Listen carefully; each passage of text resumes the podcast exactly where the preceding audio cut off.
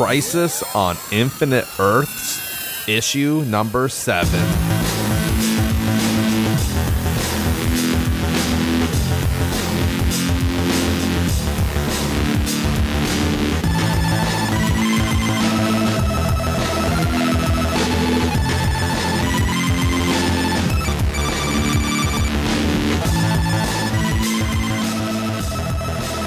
Hello, time travelers. Welcome back to another episode of the Comic Book Time Machine.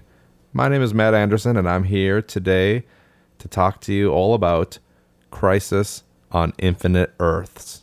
It has been a while since I last covered Crisis on Infinite Earths. I'm embarrassed to say I just went back and looked at the last time we covered it here on the Comic Book Time Machine, and it looks like we released this events episode, which was episode 67, back on September 24th, 2015. And here I am recording in September 2016, and I'm just getting to the next issue. So that means, man, oh man, I'm not doing good at this. One year per issue. I got to hurry this up. So, my goal, everybody, is to do these recordings not necessarily worry about how fast I edit them and get them out to you guys, but just to be able to record per issue. So I'm never reading ahead. So maybe by the time you're hearing this, I've now read issue eight, issue nine, who knows? Uh, maybe more, maybe the whole thing. Probably not. But I'm going to at least try to do the episodes as I go. So sorry it's been so long.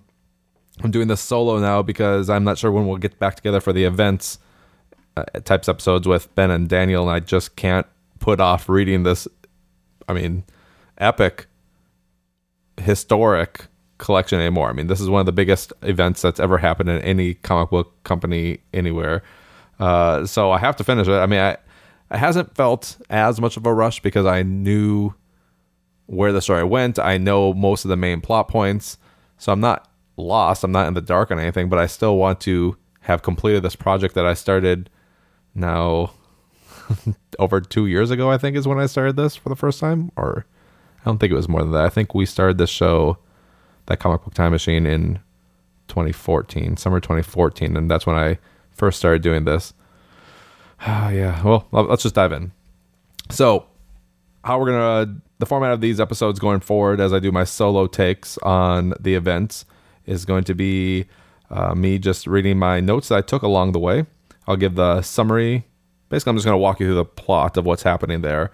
Uh, let's see. Anything else I need to say before I dive in? I don't think so. I am sad that Daniel and Ben can't be here with me because it, it's been having them, or it's been fun having them with me for the last six issues, but I think I need to move forward with this series. So, Daniel, Ben, if you're out there listening, sorry that you guys aren't here with me, but I need to finish Crisis. I need to be able to move forward. so, here we go. Issue number seven as the story opens, we find out that there's only five Earths left, and we have the characters Lyla, Alex Luthor of Earth Earth Three, and Pariah meeting up to discuss this coming destruction of the worlds. Uh, meanwhile, there's sort of a subplot happening where villains are continuing to be abducted, and as I had mentioned earlier, I I know some of the plot points are going to happen in future issues, so I know that this is going to be something noteworthy. Uh, so right before Captain Marvel's eyes, two of his villains are taken from him, Dr. Sivana and Ibac. They're gone. The villains hear these words Welcome to a very select group who will soon rule the universe. For you, the listener, I'm not going to tell you what happened to them, but like I said, I, I actually do know. We've got Lyla, Alex, and Pariah then setting out to gather representatives from each of the remaining five Earths, plus Lady Quark is there. Uh, she again, she's a survivor of a universe that no longer exists, and I won't always continually update you, but since it's been a while since we talked about these, I'll try to give a little bit of uh, okay, well, here's what you might not remember, but hopefully you can at some point in the future listen to the, all these episodes in a row so you won't need the constant reminders. But like I said, Lady Quark was from uh, this universe that is now gone. It was kind of a surprise that Pariah was able to save her. So Lyla plans to explain the Monitor's original plan to these representatives. They're all here right now. Uh, so I'll lay out who is there right now. So the representatives are Superman of Earth 1, Superman of Earth 2, Captain Marvel of Earth S, Uncle Sam of Earth X. So we've got Captain Marvel from Earth S as in Sam and Uncle Sam from Earth X as in X Ray. Then we get Blue Beetle of Earth 4 and Lady Quark. So, kind of fun actually if you think about uh, Captain Marvel originally from Fawcett Comics and DC bought that. Blue Beetle originally from I always forget what these this is uh, called. The people that Watchmen was based on, the characters from that was it Oh man, how could I not remember? Charlton? I think it was Charl- Charlton. Oh man, I should have looked this up. So there's that. Uh, and Uncle Sam of Earth X. Where is he originally from? Uh, let's just do a quick Google search. You guys are just listening to me. It's cool. If see right now, if Daniel and Ben were here, I would just have them talk for a minute while I look this up, or I'd ask them to find it for me. Uh, maybe he's originally from DC. I don't know. Maybe this isn't worth it. I know he was a part of the Freedom Fighters. Hmm. Yep. Sorry, guys. You're to have to go look it up yourself. I do not know how to find this out. Okay. Well, let's move on. You know, actually, now that I'm here on the internet, I was able to look up. It's, yeah, Charlton Comics, is that's where Earth S, like the Captain Marvel characters, first came from. Uh, and I also wanted to let you know, because I forgot that I like to do this at the beginning, we'll give sort of the cover date the on sale date. Did we ever tell how much this cost? This is kind of crazy, but this comic back in the day was only a dollar twenty-five. Came out on July fourth, nineteen eighty-five, but the cover date was strangely October nineteen eighty-five. Written by Marv Marv Wolfman, penciler George Perez. Uh, all right, back to the story.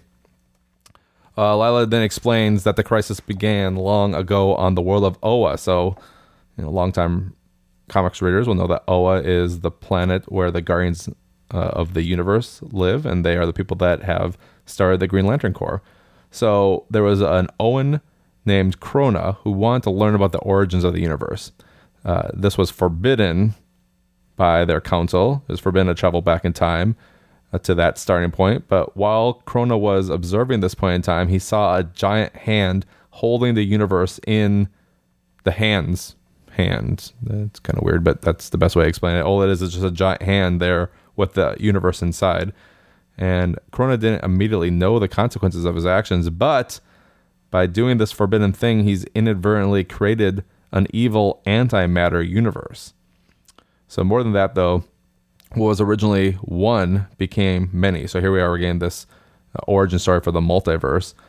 Uh, so, along with the antimatter universe, the whole multiverse was created from this incident. So, Oa has a sister planet uh, that was inside the antimatter universe, and this is Qward, and that's where Lady Quark is from.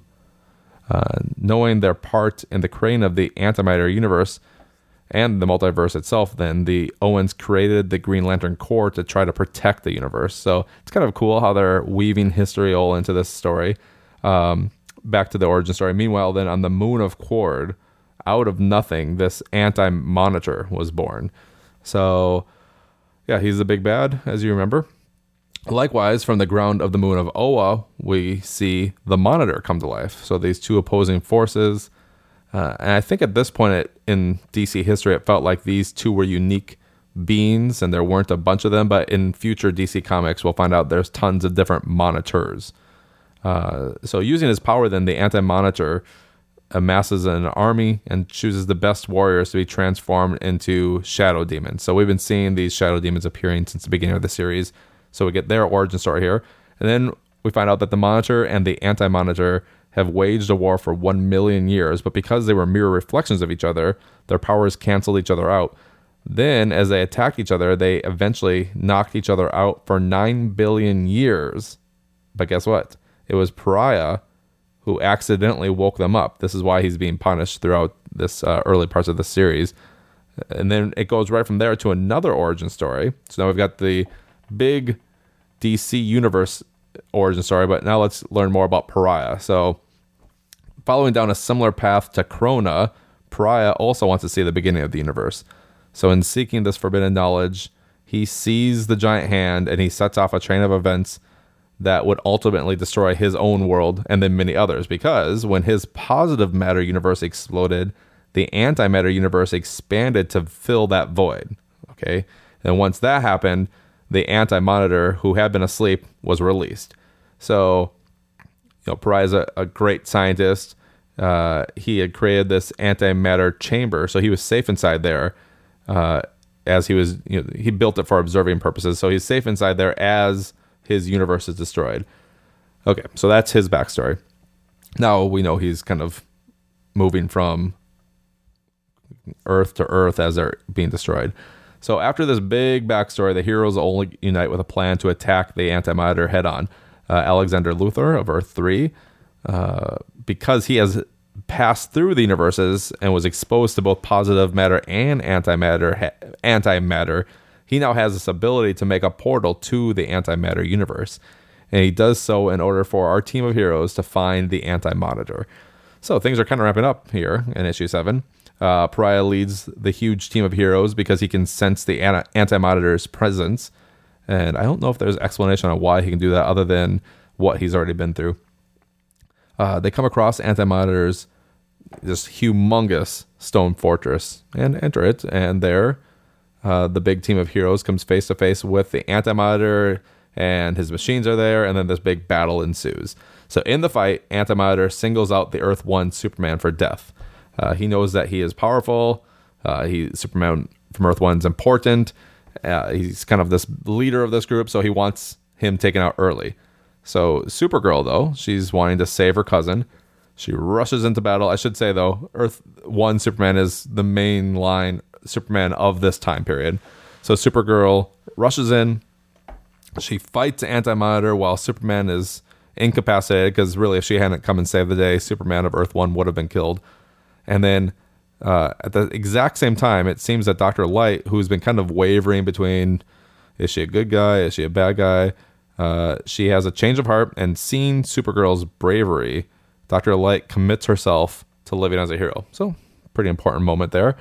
But then, unfortunately, when she mention, mentions that she needs to go in to help Supergirl, Supergirl hears Dr. Light and turns to tell her to get Superman to safety instead. But while she's distracted there, turning towards Dr. Light, Anti Monitor uh, attacks her, and uh, this is where she's she dies. She is murdered by the Anti Monitor. So, and Supergirl actually does stay dead and gone from DC Comics for quite a while after this. So it kind of seemed like it was Dr. Light's fault, but I mean, no one's really focusing on that. Instead, Clark and Kara is that how you say her name? Kara, was it Kara Danvers back then? Uh, they have this kind of nice final moment together, and then she dies. And that is the end of this issue. So I think, uh, as I've heard about the whole crisis event, there were two main superheroes who were really popular at this time that were killed during the event. And Supergirl was the first one I knew about, and I won't say who the second one is, just in case you're reading along uh, and you've waited a year for this episode. But uh, there's another one coming up who's a pretty humongous death in DC Comics history. So that's coming up. Well, now that I've done this episode, I can finally go on and read issue number eight and hopefully get you guys an episode sooner than later. Uh, but uh, I'm trying to think, is there anything else I should say? I think that's it. That's pretty much all that there is to say about this uh, when it comes to the plan for going forward and uh, again, shout out to Daniel and Ben. Sorry you guys couldn't be, be here, but that's it. I will try to read these faster going forward, but uh, definitely want to hear your feedback. Feel free to write into us uh, by email. I believe we're at feedback at comicbooktimemachine.com. You can also comment on our website if you're listening there. If you're not listening there, you can always go to our website, which is comicbooktimemachine.com. Uh, you can go to us on Twitter, which is at comic time, I think. And you can also find us on Facebook and give us some comments below this episode there. So, tons of places you can reach out to us. We love to hear from you. Give us some ideas if you uh, have any ideas on what we could do for future episodes. But for now, that's all from here. I am Matt Anderson signing off.